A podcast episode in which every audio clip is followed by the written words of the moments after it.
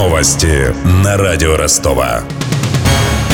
Здравствуйте, у микрофона Евгений Глебов. Я расскажу о главном к этому часу. Привлекать продавцов суррогатного алкоголя к ответственности призвал Дмитрий Медведев. Эту тему премьер-министр поднимал сегодня на заседании правительства. Политик потребовал от МВД обратить внимание на эту проблему, а также предложил запретить автоматы для продажи спиртосодержащих лекарств. Это превратилось в бизнес, по сути, направленный на вытеснение продажи нормального алкоголя из оборота. Продаются все эти суррогаты, на некоторых из них фиксируется то, что это лекарственное средство, которое можно употреблять. Все это фасуется в довольно значительные емкости, продается иногда через автоматы. Это полное безобразие, и очевидно, что этому нужно положить конец.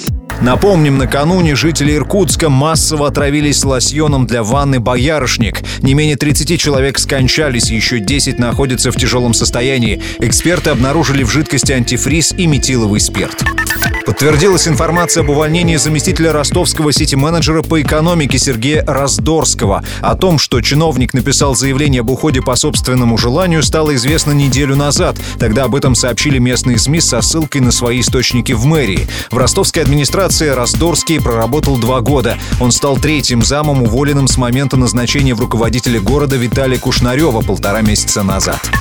Спорткомплекс с двумя бассейнами открыли сегодня в Южном федеральном университете. Он называется «Меридиан» и находится на площади 339-й стрелковой дивизии. Одним из первых новое здание проинспектировал корреспондент радио Ростова Данил Калинин. На полную мощность новый спорткомплекс заработает в грядущем феврале. Сегодня прошло его официальное открытие. Трехэтажное здание, площадь которого больше 8,5 тысяч квадратных метров, вместит в себя два бассейна. Один 50 на 25 метров и второй 16 на 10. Кроме того, здесь уже готовы к использованию 8 залов для спортсменов. Тренироваться тут будут все спортивные команды по всем видам, которые развиваются в ВУЗе. Для атлетов тут же будет действовать восстановительный медицинский центр. Воду в бассейнах планируют менять каждые 4 часа. Она не будет содержать в себе хлора. Вместо этого дезинфицировать станут чистым кислородом. Это позволит избежать неприятного запаха. Ожидается, что заниматься в новом спорткомплексе смогут около 2000 человек. Их будут делить на 4 смены.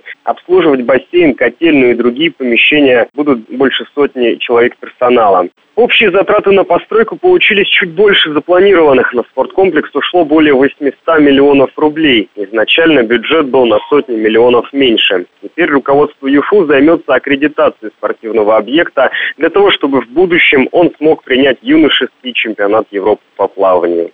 Я же добавлю, что в планах университета разбить рядом со спорткомплексом футбольное поле с искусственным газоном. Его проект представят через год. У меня вся информация к этому часу. У микрофона Евгений Глебов. Над выпуском работали Денис Малышев, Данил Калинин и Александр Попов. До встречи через час. Новости на радио Ростова.